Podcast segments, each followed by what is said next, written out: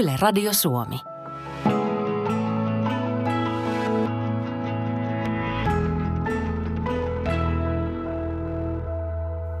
Viime kerralla muutoksen matkaoppaassa – tavaran määrä, mistä kaikki oikeastaan johtuu, ja sitten siihen yhdistettynä niin elämän hektisyys. Ihmisillä on kiire, niillä on liikaa tavaraa, siitähän se syntyy. En usko, että mä oon vielä tavannut yhtään sellaista asiakasta, jonka, jonka elämäntilanne ei jollakin tavalla olisi antanut syytä siihen sotkuun. Ja yleensä silloin aina, kun ihmisen voimavarat on jollain tavalla kortilla, niin kyllähän se näkyy siellä kotona. Täytyy meidän jollakin tavalla priorisoida. Kun sitä tavaraa alkaa kasaantua, sitten se arki rupeaa muuttuu vaikeammaksi, eli me joudutaan etsiä niitä tavaroita siellä kotona, tai tärkeät asiat häviää, tai laskut jää maksamatta, kun on jossain pinoissa eikä ne enää löydy. Rupeaa menee rahaa siihen, että mä tiedän, että mulla on se tavara, mä en pysty löytämään sitä, pakko ostaa uutta. Sotku itsessään lisää stressiä helposti, niin kuin tosi moni ihminen on sille herkkä. Et tosi usein sitten, kun ihminen rupeaa olemaan niin kuin takaisin jaloilleen, niin se haluaa ruveta myös järjestää sitä kotia ja niin kuin ottaa sitä tilaa takaisin.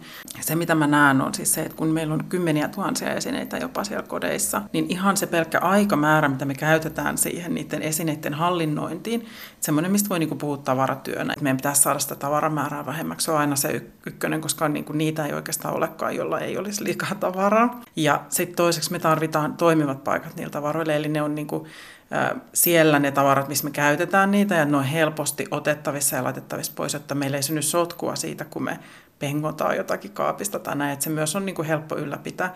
Ja sitten siellä oikeastaan kolmantena on se ylläpito. Moni kokee, että hallinnan tunne lisääntyy ja pystyy keskittymäänkin sitten ihan johonkin muuhun kuin siihen tavaraan. Että sitten kun me saadaan se vähemmäksi, niin sitten yhtäkkiä mitä, sillä, mit, mitä sitten tekee sen sijaan. Monelle on niin kuin ollutkin semmoinen murroskohta ja on jäänyt niin kuin miettimään ihan sitä, että mitä mä nyt sitten oikeastaan haluan. Ootko sä todistanut semmoista, että kun se koti on saatu sitten toimivaksi, niin sen jälkeen onkin käynnistynyt joku isompi muutos siinä ihmisessä? No joo, siis avioerot on aika tavallisia. Tietysti se voi myös siis johtaa parisuhteen paranemiseen. Hirveän tyypillistä, että ihmiset lähtee opiskelemaan jotakin uutta, ehkä työn ohessa tai kodin vaihtoja ja työpaikan vaihtoja. Ja niin kuin ylipäätään tämmöiset asiat tulee jotenkin niin kuin agendalle uudestaan, että riittää niin kuin voimavaroja miettiä sitten sellaista.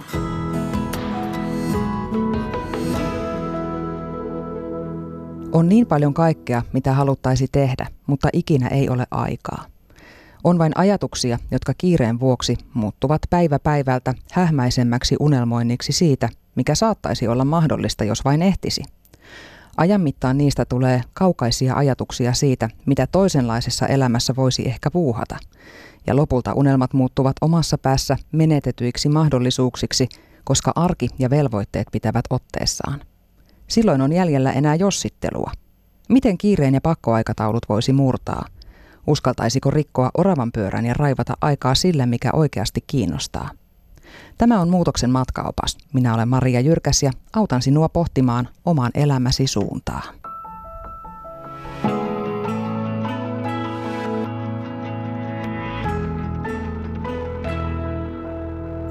Kiire ja pelko ovat luovuuden pahimpia vihollisia, mutta usein juuri sellaisissa elämäntilanteissa, joissa koemme ahdistusta ja pakkoa, kaipaamme toisenlaista elämää. Onko mahdollista korjata kurssia, jos arki on muuttunut suorittamiseksi? Olemmeko kutoneet päivistämme niin vahvan seitin, että me pysty pääsemään siitä irti, vaikka haluaisimmekin? Tiedämme, että jossain siellä taustalla omassa sisimmässä piileskelee edelleen se leikkivä lapsi, joka automaattisesti tietää, mistä se tykkää. Miten hänet saisi houkuteltua taas esiin? Muutoksen matkaoppaan vieraana on tänään kasvatustieteen professori ja filosofi Juha T. Hakala Jyväskylän yliopistosta. Tervetuloa. Kiitos vain. Sä olet urasi aikana tutkinut paljon luovuutta ja kirjoittanut aiheesta monta kirjaakin. Ja monesti me ihmiset arkiajattelussa liitämme luovuuden taiteisiin ja ilmaisuun, mutta luovuutta esiintyy ihan kaikkialla. Miten sä professorismiehenä määrittelet luovuuden? Mm-hmm. Luovuus on yksi lahjakkuuden laji. Jossain vaiheessa luovuuden tutkijat tulivat siihen tulokseen pohdinnoissaan, että, että ei ole oikeastaan vain yhtä lahjakkuuden lajia, ettei me ole yleisesti lahjakkaita useinkaan, vaan, vaan meidän lahjakkuutemme ikään kuin pirstaloituu. Että, että meissä on, ajatella vaikka koululuokkaa, olipa ne minkä ikäisiä lapsia tahansa tai nuoria, niin Tällaisessa koululuokassa siellä on matemaattisesti lahjakkaita lapsia, siellä on motorisesti lahjakkaita, verbaalisesti lahjakkaita, kenties joku musiikillisesti hyvinkin lahjakas lapsi, Mutta tämä luova lahjakkuus on yksi tällainen samanlainen niin kuin luo, lahjakkuuden laji, joka sitten on aivan sellainen niin kuin spesiaalijuttu, johon sitten on kiinnitetty myöskin tutkimuksen keinoin huomiota. Onko luovuus sellainen ominaisuus, että vähän niin kuin matematiikka, että jos ei siinä ole luontaisesti kauhean hyvä, niin sitä voi kuitenkin harjoitella? Kyllä, luovuutta voi harjoitella. Kyllä nyt vahvasti ollaan sitä mieltä, että, että tällaisia luovuuteen auttavia, voisiko sanoa, valmentautumis, jopa ohjelmia voidaan, voidaan rakentaa tai, tai sitä voidaan muulla tavoin määrätietoisesti auttaa. Mutta mut jos lähdetään siitä, että ihminen on usein hyvin kekseliäs, että jos, jos osaa sitten olla myös luova, niin osaa laittaa ne hyvät ideansa käytäntöönkin. Joo, on sanottu sillä tavalla, että luovuus toimii parhaiten ehkä sillä tavalla, että, että vähintään toinen jalka pitäisi olla maassa kuitenkin, niin kuin, että et, et käytännössä ihminen voi olla hirveän luova, suoranainen niin kuin arkipäivän, arkipäivän pelle peloton, mutta jos hänen molemmat jalkansa ovat ikään kuin sitä reaalitodellisuudesta irti, niin se ei toimi. Eli tavallaan siinä on niin kuin kaksi puolta. se on pystyä... käytännönläheistä ongelmanratkaisukykyä. Kyllä, kyllä se on. Joo. Ja toki oikein luovat ihmiset joutuvat varmasti säännöllisesti toteamaan se, että tämä oli ihan huikea idea, ajatus, mutta se ei valitettavasti toimi. Eli, eli tällaista hoksaavuutta on myöskin. Luovuutta on jonkun verran jokaisella, mutta miten siitä omasta luovuudesta voisi tulla tietoiseksi?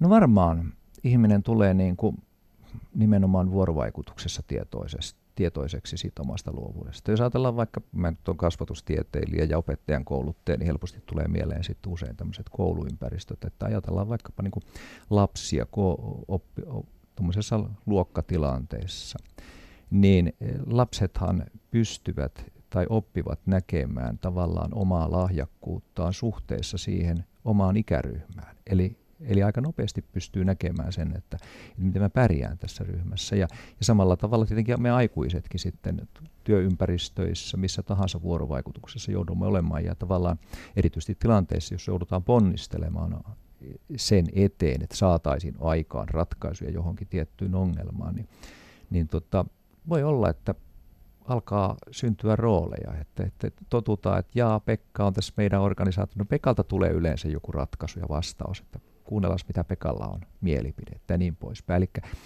tämmöisen vuorovaikutuksen kautta se yleensä. Yksinäisyydessä on paha synnyttää kuvaa siitä, että onko mä luova vai ei. Sä oot nyt tutkinut luovuutta tosiaan jo vuosikymmenet, näin voisi sanoa. Onko olemassa joku semmoinen tietty toimintamekanismi, miten, miten niin kuin ihmisen luovuus toimii? Tästä on käyty hirveästi niin kuin vääntöä tavallaan. Että ihan sanotaanko, että parin viime vuorokauden aikana on käynyt, käynyt itsekin keskustelua esimerkiksi yrityselämässä mukana olevien ihmisten kanssa, jotka ovat aika vakuuttuneita siitä, että, että luovuutta, luovia ajatuksia ei synny ilman niin semmoista pakkoa tai taustalla olevaa deadlinea tai muuta vastaavaa. Ja mä oon koittanut sitten toimittaa myöskin väliin sitä että ajatusta, minkä, mikä on kyllä se aika yleisesti hyväksytty luovuustutkijoiden taholta tullut lainausmerkeissä totuus tai tämänhetkinen näkemys siitä, että, että tarvitaan eräänlaista niin kuin vuorovetoa, että ei, ei jatkuva pakko ja paine synnytä jotakin, vaan tarvitaan myöskin niitä rentoutumisen hetkiä, jolloin tavallaan meidän ei ole ikään kuin pakko ajatella tiettyä asiaa. Ja kun ajatellaan luovuuden historiaa ja vaikka keksintöjen historiaa tai tai tieteellisten löydösten historiaa, niin siellä on hyvin paljon kertomuksia jossa kuvataan sitä, että jonkun asian eteen on tehty viikkotolkulla, kuukausitolkulla töitä, ja se asia ei ole tuntunut, se kiperä ongelma ei ole tuntunut ikään kuin nöyrtyvän. Mutta sitten, kun paine hellittää ja ollaan jossain rentoutuneessa tilanteessa, suomalaisittain voitaisiin ajatella, että saunan lauteilla tai kylvyssä tai, tai jossain tämän tyyppisessä, tai metsässä, yhtäkkiä, kun ollaan rentoutuneita, niin sieltä – se tulee ikään kuin käskemättä ja komentamatta, lupaa kysymättä se ratkaisu. Eli tästä voi vetää johtopäätöksen, että luovuutta voi ohjailla, mutta pakottaa sitä ei voi. Joo, kyllä. Et luovuus on vähän niin kuin, se on pikkusen samantyyppinen kysymys kuin kysymys onnellisuudesta. Että se on niin kuin arkalintu. Se pyrähtää pakoon, kun sitä oikein tavoittelee.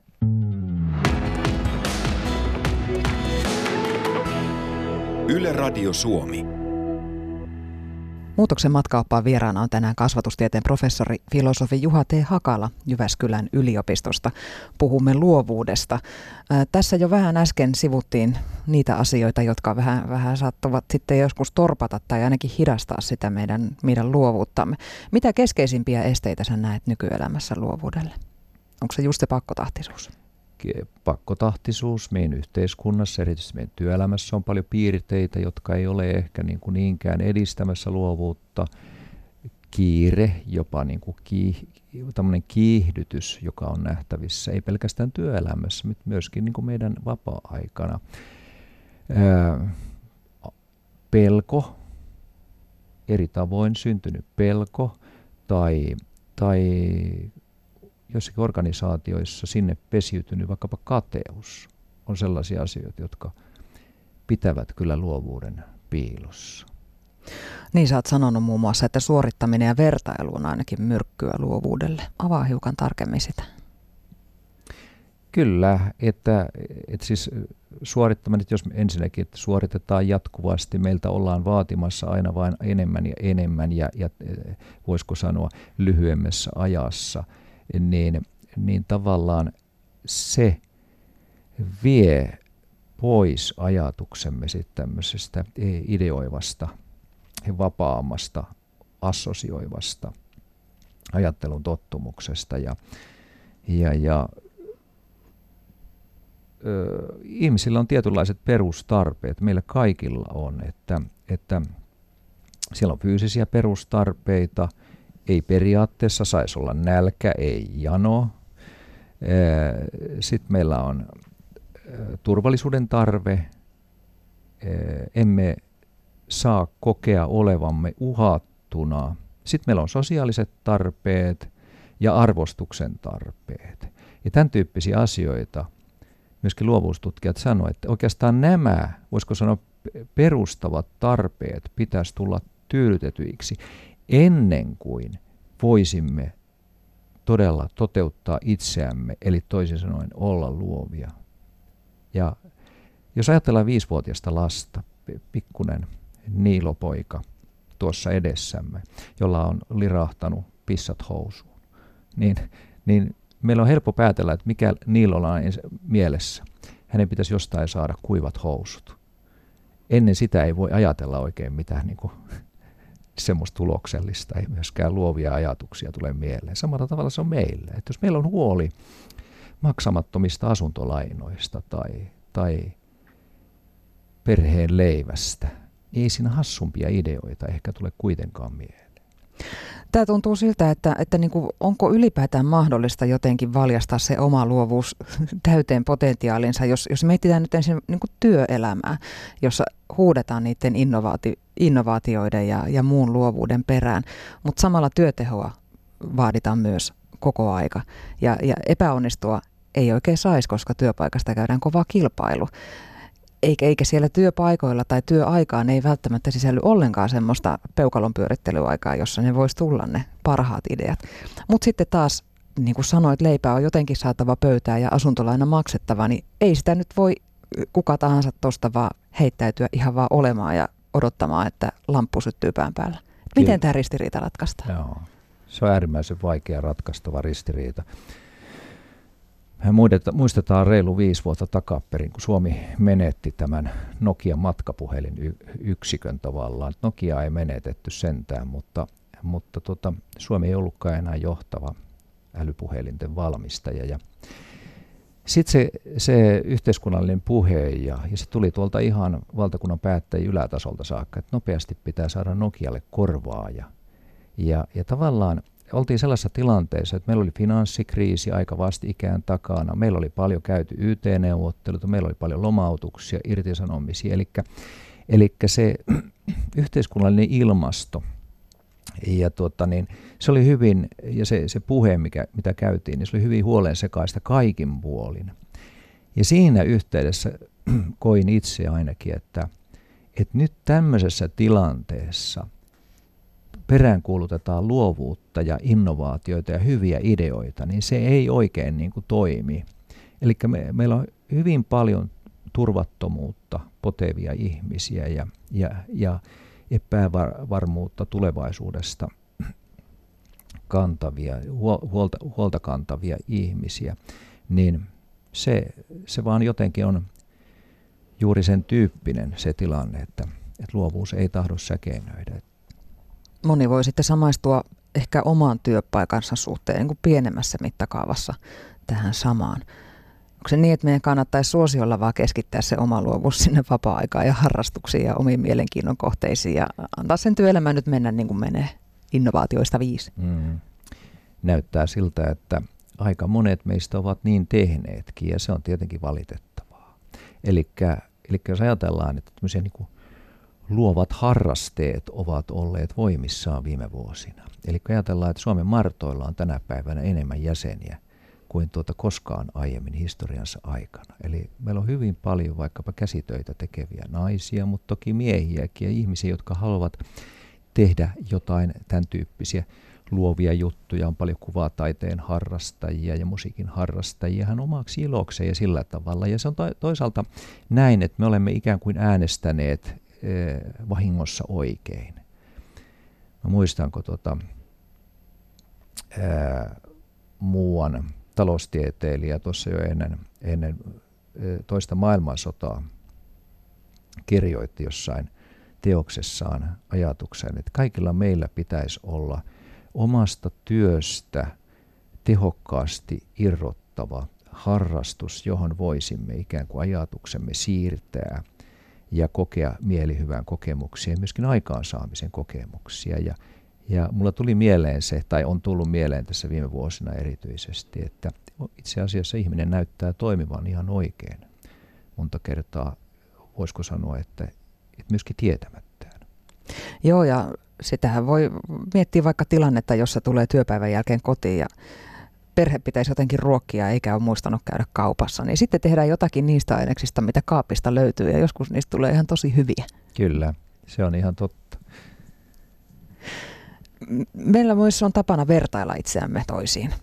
Ehkä jopa mieluummin vertailemme, kun mietittäisiin ihan, ihan oikeasti, että mitä mä itse haluaisin. Hmm. Miksi me ollaan semmoisia?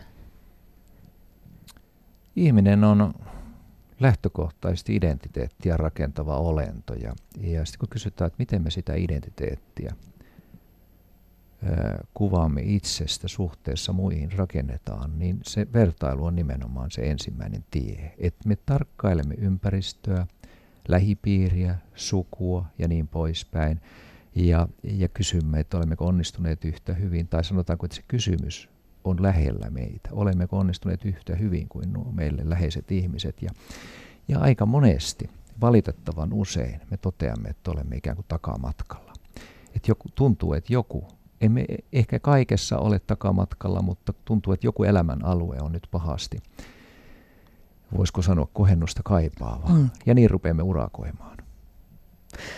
Ja vaikka ei me voida olla mitenkään varmoja, että onko se just se elämän alue meillä huonommin kuin sillä vertailun kohteella. Kyllä, joo. Että ne se, on vain jotakin yksittäisiä detaljeja, mitä me havainnoidaan siitä, siitä toisesta ihmisestä. Kyllä, ja sitten kun ajatellaan, että miten me niitä detaljeja po- toimit, poimitaan, niin kuin nähdäksemme, niin sehän on monta kertaa niin kuin media, erityisesti sosiaalinen media, joka on niin kuin tavallaan rakentunut sillä tavalla, että, että rakennetaan ikään kuin ihanteellisen elämän kuvaa, joka halutaan viestiä toisille. Aika, aika harva meistä postaa sen sosiaalisen mediaan kuvaa olohuoneen ikkunan alta, sieltä patterin alla lojuvasta kolme päivää sitten sinne unohtuneesta puoliksi syödystä nakkimakkarasta. Niin kyllähän ne postataan ne kuvat siitä ainoasta siististä nurkasta kotona. Kyllä, näin se tahtoo olla. Mutta sitten on semmoisia ihmisiä, jotka on niinku todella visionäärejä ja poikkeuksellisen vahvoja itsetunnoltaan ja tuntuvat jo kertovan tarinansakin niin, että nuoresta iästä saakka he ovat tienneet, mitä haluavat tehdä ja sitten todellakin tekevät sitä. Onko nämä tämmöisiä ihan, ihan tosi harvinaisia poikkeuksia, nämä tämmöiset hahmot? No on varmaan, tai sanotaanko, että eivät välttämättä aina, mutta tuota, tällaisiin ihmisiin saattaa sitten tänä päivänä yhdistyä myöskin sellainen ominaisuus, että heillä on siihen mahdollisuus. Eli, eli tavallaan luovuus syttyäkseen, syntyäkseen ja loistaakseen ympäristössään, niin tarvitsee myöskin olosuhteet. Se ei synny vakuumissa ja sitten tarkoittaa niissä olosuhteissa sitä, että meillä, meidän ei välttämättä tarvitse niin hirveästi ponnistella leipämme eteen tai tällä tavalla, tai sitten olemme myöskin tottuneet tulemaan ehkä vähän vähemmällä toimeen, että siitä huolimatta me pystymme, pystymme tuota niin, toimimaan tällä tavalla, mutta, mutta näin se on oikeastaan. Ja tietenkin mikä tahansa lahjakkuuden osa-alue, pel- vaikkapa seiväshyppy ja siinä, siinä tuota menestyminen, niin sekin tarvitsee olosuhteita, se tarvitsee ympäristön, joka tavallaan tunnistaa sen lahjan. Samalla tavalla luovuus. Että, että luovat ihmiset, niin, niin kuin sanoin, ne eivät ne luovat ideat synny vakuumissa, vaan ne syntyvät ympäristössä, jossa ne eh, tunnistetaan. Kuinka paljon on kyse siitä, että laitetaan se rima siihen lattialle, että siitä on helppo mennä yli, jolloin ikään kuin äh, annetaan mahdollisuus sille, että, että ei tarvitse suorittaa mitään kauhean ihmeellistä. Mm, varmaan on myöskin siitä kysymys, että, että meidän yhteiskunta, oikeastaan sitä, sitä meidän elämän tapaamme läpäisee tämmöinen vahva suoritusvietti tavallaan ja, ja se, voisiko sanoa, että tämä alkaa olemaan ylisukupolvista tämä, että me, me olemme tottuneet asettamaan tavoitteemme hyvin korkealle ja edustan vahvasti sitä näkemystä, että lähes pääsääntöisesti me asetamme itse, itsellemme sekä vapaa-aikaan liittyen että työelämään liittyen liian korkeita tavoitteita, jolloin tavallaan se hirttää myöskin sitä suoritusta. Mutta jos me suostuisimme edes tilapäisesti laskemaan rimaa, pois sieltä kattolistasta sinne jalkalistaan ja hyväksyisimme lähtökohtaisesti myöskin vähän heikompia suoritteita, niin voi olla, että, että meidän elämäämme ikään kuin hiipis, uisi mukaan tämmöistä tietyn tyyppistä rentoutta ja, ja väljyyttä. Me saisimme semmoinen suolla astelevan jätkän letkeän letkeän askeleen, joka, joka tavallaan auttaisi meitä kiinnittämään huomiota oikeisiin asioihin, eli siihen prosessiin, ei niinkään siihen produktiin, eli siihen tuotteeseen, kun meillä on aivan liikaa katse siinä tuotteessa. Että tehdään jotain vaan siitä ilosta, että se tekeminen on kivaa. Kyllä, ja kun me saadaan siitä tekemisestä kivaa, niin kuinka ollakaan voimme tulla sen ihmeellisyyden äärelle, että sehän oli muuten ihan huikea se lopputulos. Ja sitten vielä, että jos se tekeminen on kivaa, niin sitä kyllä jaksaakin aika paljon paremmin kuin, kuin, kuin sitten taas jotakin tervajuomista. Kyllä, joo. Ja mä luulen, että tähän asiaan ja tähän ajatukseen on sotkeutunut aika paljon nämä meidän vapaa-ajan harrasteetkin, että, että ne tavallaan siellä, jos ihminen jossakin niin kuin kokee tämmöisiä flow-kokemuksia, ne liittyy liian usealla meistä nimenomaan siihen vapaa-aikaan pelkästään.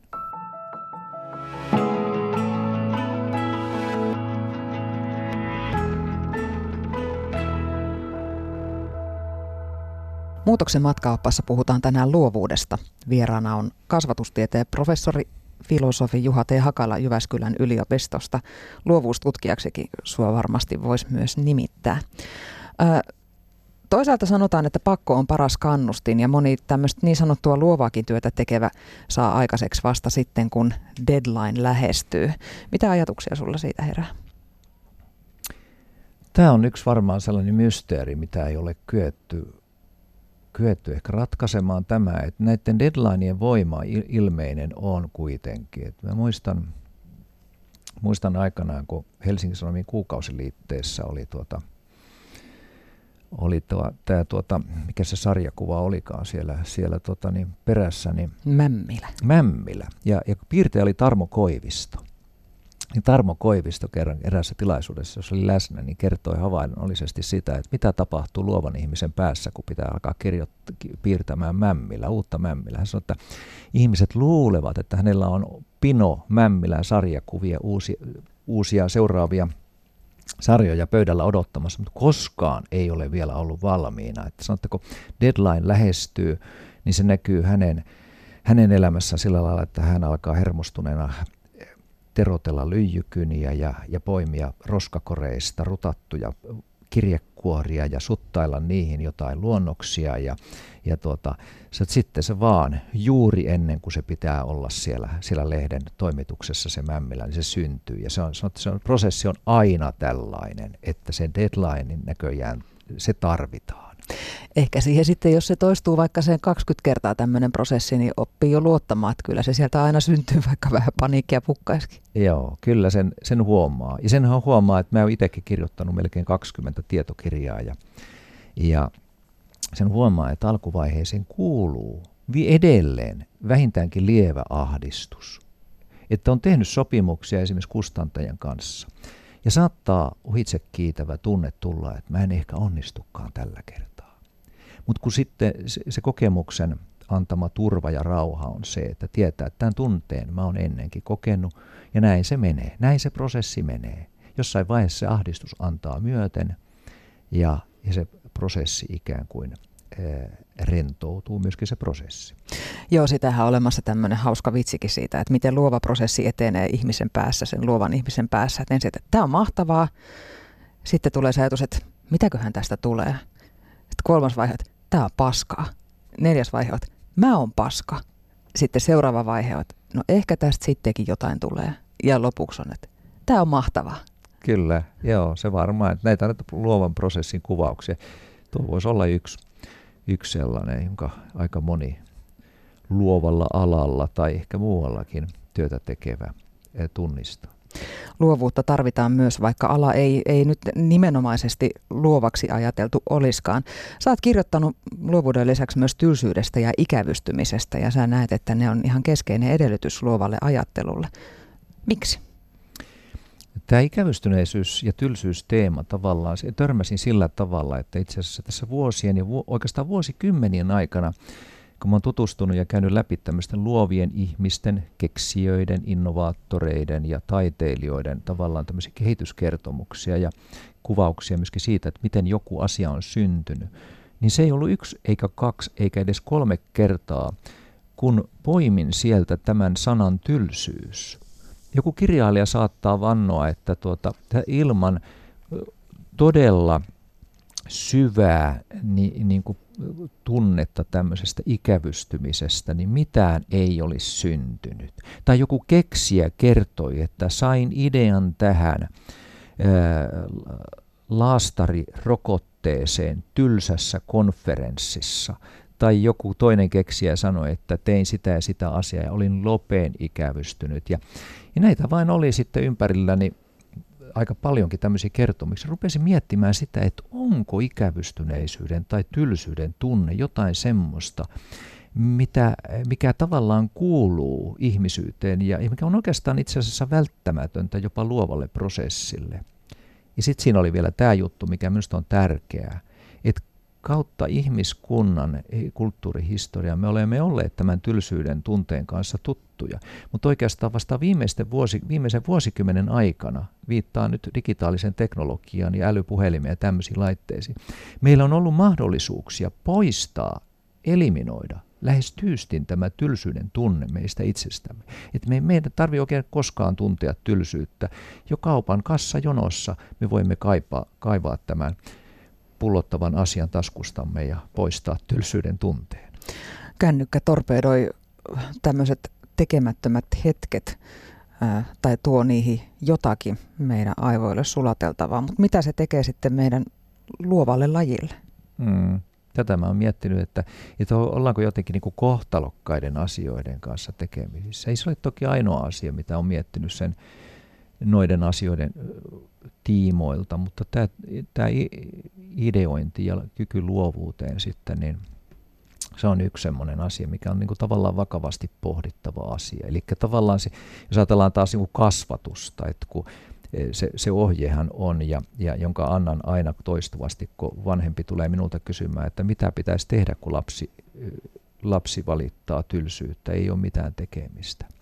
Niin ohjeeni on, että sano, että se on, se on hienoa, että sulla on tylsää silloin annetaan lapselle niin kuin mahdollisuus, eikä, eikä todellakaan ensimmäisenä olla työntämässä jotain tablettia lapsen käsiin tai peliä, että pelaapa hetki tuota, vaan annetaan lapsen niin kuin ikään kuin itse kammeta omalla kekseliäisyydellä itsensä siitä tylsyyden alhosta.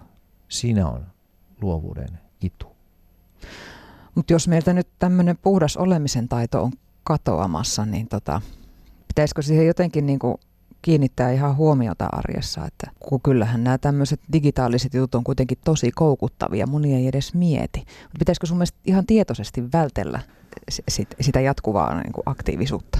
Ja pitäisi oikeastaan, tai vähintäänkin sillä tavalla, että me tulemme tietoisiksi niistä asioista, että miten ne vaikuttavat meihin tai ovat vaarassa vaikuttaa. Ja silloin niin kuin ensiarvoisia niin kuin avainhenkilöitä ovat esimerkiksi avainkasvat, eh, avainhenkilöitä ovat esimerkiksi kasvattajat, varhaiskasvattajat, opettajat ja, tämän ty- ja, ja toki me kaikki vanhemmat, joilla on kasvuikäisiä lapsia ja nuoria. Ja eikä he, pelkästään heitä, vaan me itse, niin. me aikuiset. Kyllähän me helposti kasvatetaan niitä lapsia ja ajatellaan, että nyt se vaan roikkuu siellä pelaamassa tai, tai kännykässä, mutta itse ollaan ihan samanlaisia. Ihan samanlaisessa koukussa. Ei, ei ole pitkä aika siitä, kun tuolla sosiaalisessa mediassa, jossa itsekin jotakin, jos, jossakin määrin olen, niin törmäsin henkilöön tai hän, hän siellä postasi tämmöisen, tämmöisen totuuden, että, että hänellä oli tämmöinen, tämmöinen ruutuaikaa aika, aikaa se, seuraava tuota, niin, appi siellä ja tuota, hän kauhukseen huomasi, että hän oli edellisen vuoden aikana ollut muistaakseni yli 36 täyttä vuorokautta ruutujen äärellä. Ja hän sanoi, että tämä oli todella niin kuin järkytys hänelle itselleen. Hän oli yli kuukauden viettänyt aikaa siellä. Ja, ja tuota, enää hän ei vastaa kenellekään, kun kysytään, että ei ole aikaa hän koittaa vastata esimerkiksi, että ei kiinnosta. Tai... Niin. Jostainhan se 36 päivää on pois. Kyllä se jostain on. Miten sä Juha T. Hakala pakotat itses olemaan vaan ja tylsistämään? No mulla on omat tapani sillä tavalla, että mä liikun aika paljon luonnossa. Ja erityisesti loppukesät, syksyt pitkälle ovat semmoisia aikoja, jolloin mä kuljeskelen pelkästään, niin kuin, tai siis voisiko sanoa painotetusti metsissä ja sillä tavalla. Ja silloin ne on aika tavalla semmoisia niin digitaalisista to- toiminnoista vapaita paikkoja. Ja, ja si- si- niissä tilanteissa huomaa kyllä, että, että, että nämä on niin tärkeitä juttuja. Silloin saa, siinä on niin kattona taivas ja aj- ajatuksen perhonen voi lepattaa kyllä aika vapaasti. Mm.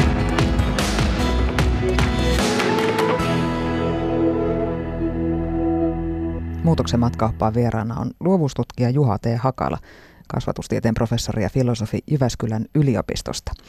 Jos se arki nyt on muuttunut sitten semmoiseksi suorittamiseksi ja kiireeksi ja tuntuu, että siinä tuiskeessa jopa tyhmenee eikä enää kykene siihenkään, mihin joskus pystyy, eli synnyttämään jotakin uusia ajatuksia, niin mitä sä neuvoisit, miten voisi lähteä vapauttamaan ja elvyttämään omaa luovuutta?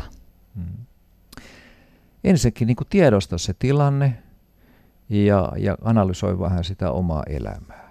Et voisiko esimerkiksi niin kuin kiirettä vähentää jotenkin? Voi olla, että vastaus ei ole helppoa, mutta meillä, en tarkoita sillä kiireellä, että meidän elämäntavasta on tullut kiireinen ja, ja, tota, ja kiire on tunkenut elämäämme, niin ei vastaus eikä syyllinen välttämättä olekaan se työ, vaan se saattaa olla myöskin siellä vapaa-ajassa. Et me olemme onnistuneet rakentamaan myöskin siitä vapaa-ajastamme niin vaikeasti hallittava logistisen himmelin, että, että usein se näkyy kotonakin, jos, jos esimerkiksi olemme perheellisiä tai, tai tuota, siinä on lähipiirissä läheisiä ihmisiä, niin, niin se näkyy arjessa sillä tavalla, että hyvä, että toisiamme niin kuin tapaamme enää ollenkaan niin kuin kasvotusten. Ja, ja, eli toisin sanoen siellä on paljon harrastuksia, hyvin kunnianhimoisiakin juttuja, jotka liittyy siihen harrastamiseen. Tämä lisää tietenkin kiirettä ja paineita. Ja se on kovin tavoitteista se vapaa-aika. Eikä se ole pelkästään minun elämäni, vaan se on sen rinnalla kulkevan ihmisen elämä myöskin samanlaista. Ja sitten jos, me, jos ajatellaan nyt vanhempia, niin siellä on usein lapsia ja nuoria, joilla saattaa olla hyvin niin kuin, niin kuin ohjelmoitu se elämä. Ja, ja, tota, ja sitten ajatellaan, että lasten ja nuorten kouluelämään, niin sielläkin on paljon tavoitteita ja kiirettä ja tämän tyyppistä. Että, että kyllä mä sanoisin, että, että keittiön pöytä on hyvä lähtökohta, että istutaan sen äärelle kaikki ja tuijotetaan hetki toisia silmään ja, silmiin ja kysytään, että oliko tämä sitä, mitä me haluttiin. Eli peräänkuuluttaisinkin tavallaan niin kuin, äh, rohkeutta hypätä pois siitä vertailun oravan pyörästä ja rohkeutta ja uskallusta rakentaa juuri minulle ja meille sopivaa arkea, joka lähtee meidän omista lähtökohdista, eikä välttämättä siitä, mikä yleisesti nähdään, nähdään niin kuin ihailtavana tai, tai jollakin tavalla arvostettavana. Toikin voi olla sellainen asia, että jos sitä ei ole miettinyt, niin oikeasti saattaa joutua jonkun aikaakin pohdiskelemaan, että mistä mä nyt oikeasti tykkäsinkään. Kyllä, se on, se on varmasti näin. Mitä mieltä sä olet siitä sitten, jos mennään noin työpaikoille, että siellähän usein se luova ajattelu yritetään jotenkin keskittää tuommoisiin johtoryhmän kabinetteihin tai sitten kehityspalavereihin ja seminaareihin. Ja työyhteisö vuosittain vetäytyy ja siellä on semmoiset post-it-lappusulkeiset, joihin jokainen saa ensin itse ideoida ja sitten, sitten niistä keskustellaan joukolla ja lopuksi luodaan joku konsensus, mikä jää sitten jonnekin seminaarimuistiinpanoihin. Kyllä, joo. Se on, se on myöskin jonkunlainen semmoinen, semmoinen tuota, kuva siitä työelämän luovuudesta, joka synnyttää semmoista väkinäistä hymyilyä. Et, et kyllä se niinku työpaikan kulttuurin pitäisi rakentua sille pohjalle, että me jotenkin voisimme niinku vapautua kiireen ikeestä, mutta myöskin niinku olla synnyttämässä sellaista ajattelua, että, että itse asiassa jokainen päivä, jokaisen päivän pitäisi olla sellainen, jossa olisi niinku mahdollisuus tällaiseen leppoisaan, voisiko sanoa jopa painovoimaiseen aikatauluttomaan aikaan. Ja, ja sitä voitaisiin tukea ihan fyysisestikin sillä tavalla, että voisimme rakentaa niistä työympäristöistä semmoisia, voisiko sanoa luovuutta lisääviä ja voimistavia. Että siellä olisi viherkasveja ja värikkäitä seiniä ja, ja kaikkea muuta tämmöistä, minkä on todettu niin kuin synnyttävän mielihyvän kokemuksia ja, ja niin poispäin. Että et se on vähän niin kuin tämä tykytoimintakin, työhyvinvointia ylläpitävä toiminta. Ajatellaan jotenkin, että se tulee hoidettua, niin kuin tämä luovuus, niin kuin yksi, kaksi tai korkeintaan kolme kertaa vuodessa järjestettynä ideointiriihenä tai jonain muina tämmöisenä post-it-lappusten myrskynä jotka valitettavasti nekin sitten haudataan niihin mappeihin ja todetaan, että meillä on tässä yksi päivä mennyt, että meidän pitäisi pikkusen vähän kiirehtiä, että me saadaan sitten kiinni, kiinni tuota tämä menetetty aika. Että ihan hyviä ajatuksia olette saaneet aikaa, että kiitos kaikille. Saati sitten, jos käytäntö on se, että työntekijä menee innoissaan, on saanut jonkun idean ja, ja tota, menee innoissaan sitä sitten esimiehelleen kertomaan ja, ja sitten se torpataan se ajatus. Mm, näin sanotaan, että hyvän idean para, pahin, pahin vihollinen on tuota, se lähin esimies. Tuntuu siltä, että me yritetään liikaa sekä vapaa-ajalla että työelämässä. Ja tämä on ihan semmoinen niin kuin yhteisesti hyväksytty nykytila, että tämä on mukaan ihan ok. Mutta päädytäänkö me tässä vähän niin kuin semmoiseen elämäntaito-kliseeseen tässä luovuusajattelussa, että vähemmän olisi oikeasti enemmän? Mm. Kyllä, joo.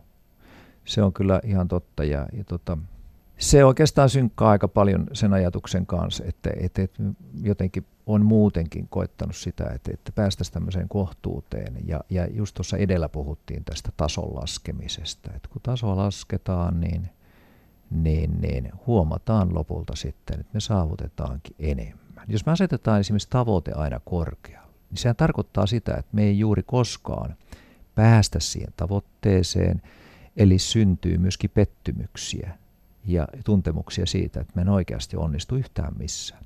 Mutta jos me uskalletaan, rohjetaan laskea tasoa, niin kuinka ollakaan me ruvetaan arjessa huomaamaan, varsinkin kun me lasketaan sitä reilusti. Me huomataan arjessa, että kappas vain mä ylitin tason tai sen asetetun tavoitteen. Ja, ja siitä syntyy niitä lämpimiä sisäisen mielihyvän läikähdyksiä. Jes, pääsin yli tuon asettamani tavoitteen ja ja se ihan oikeasti rupeaa kannustamaan ja, ja tuota voimaannuttamaan meitä arjessa. Ja tämä toimii sekä työelämässä että se toimii vapaa-ajalla. Kiitos vierailusta muutoksen matkaoppaassa professori Juha T. Hakala. Kiitos. Yle Radio Suomi.